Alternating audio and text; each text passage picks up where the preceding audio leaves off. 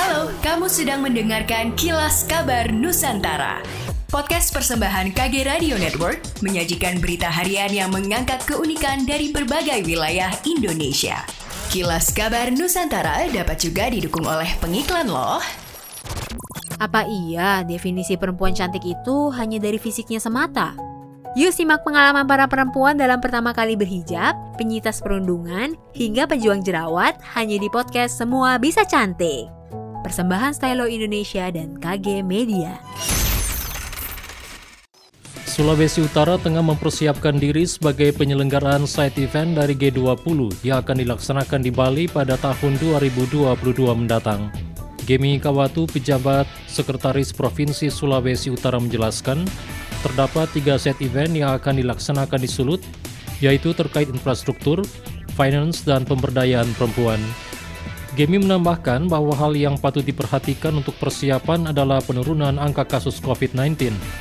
Menurut Gemi, hal itu perlu dijadikan catatan penting agar Z event tersebut dapat terlaksana dengan sukses serta memberikan dampak bagi Sulawesi Utara. Menteri Pertanian RI Sahrul Yassin Limpo mengungkapkan pihaknya akan melakukan pengembangan kawasan jagung seluas 1.200 hektar di Kabupaten Goa. Hal itu disampaikan Menteri Pertanian Sahrul Yassin Limpo saat menghadiri panen raya jagung hibrida di Desa Katangka, Kecamatan Bontonompo, Kabupaten Goa, Sulawesi Selatan. Pengembangan tersebut mulai dari menyediakan sarana penanganan budidaya, pasca panen hingga produk olahan turunan jagung. Menurut Menteri Pertanian, hal itu merupakan salah satu persiapan optimal optimalisasi ketersediaan pangan untuk tahun depan. Menteri Pertanian menjelaskan pembangunan kawasan jagung merupakan contoh pengembangan kawasan pertanian yang maju, mandiri, dan modern. Upaya nyata yang dilakukan yakni melakukan intervensi peningkatan indeks pertanaman, bimbingan teknis, dan memperbaiki sarana produksi yang digunakan petani. Ia berharap hasil panen maupun perencanaan budidaya nantinya dapat meningkatkan kesejahteraan masyarakat. Selain itu dapat menambah musim tanam dari yang sebelumnya dua kali setahun mampu menjadi tiga kali setahun. Case finding di perkantoran Satgas COVID-19 tak temukan kasus aktif. Hasil kegiatan penemuan kasus aktif atau swab case finding di lingkungan kantor pemerintah kota Surabaya dengan menyasar 10% ASN aparatur sipil negara tidak ditemukan. Hal ini sebagai pelaksanaan kegiatan untuk mengantisipasi lonjakan COVID-19. Kepala Bagian Humas Pemkot Surabaya, Febriaditya Prajatara mengatakan bahwa tes swab yang sudah berjalan sejak 24 November hingga 29 November tidak ditemukan kasus aktif COVID-19 atau temuan dengan hasil tes swab negatif. life. Menurutnya, Pemkot sudah melaksanakan tes swab terhadap 580 ASN Kota Surabaya pada 25 bagian dan OPD dengan hasil negatif. Pihaknya masih terus melakukan pencarian kasus aktif di lingkungan perkantoran dan selanjutnya akan disusul pelaksanaan tes swab di lingkungan BUMD pada tanggal 2 Desember 2021 dan BUMN pada tanggal 3 Desember 2021. Pelaksanaan tes swab tersebut berdasarkan SE atau Surat Edaran tentang Antisipasi Lonjakan Kasus COVID-19 melalui penemuan aktif kasus yang telah ditandatangani oleh Wali Kota Surabaya Eri Cahyadi.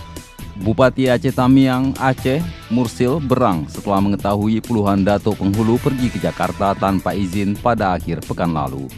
Sikap datuk penghulu ini dinilainya liar karena sama sekali tidak ada koordinasi dengan pemerintah daerah. Mursil mengatakan dirinya menelusuri informasi kepergian Datuk Penghulu itu kepada Kadis Pemberdayaan Masyarakat Kampung, Pemberdayaan Perempuan dan Keluarga Berencana atau PMKPPKB McDonald dan Asisten Pemerintahan Setdakap Aceh Tamiang Amiruddin. Ternyata kedua pejabat ini juga tidak mengetahui tentang aktivitas puluhan Datuk Penghulu berangkat ke Jakarta. Secara terpisah, Kadis PMKPPKB Aceh Tamiang McDonald menyebut Jumlah datuk penghulu yang berangkat ke Jakarta lebih dari 20 orang. Beberapa orang di antaranya bahkan membawa serta keluarga. McDonald mengakui baru mengetahui keberadaan datuk penghulu ini di Jakarta setelah ada yang memposting di media sosial. Berdasarkan informasi yang diterimanya, para datuk ini menghadiri pelantikan serta pengukuhan dan rapat kerja nasional DPP Abdesi periode 2021-2026 di Jakarta. Sabtu 27 November 2021 lalu. Persoalan semakin meruncing karena dipastikan abdesi Aceh Tamiang sejauh ini belum terbentuk. Demikianlah kilas kabar Nusantara pagi ini.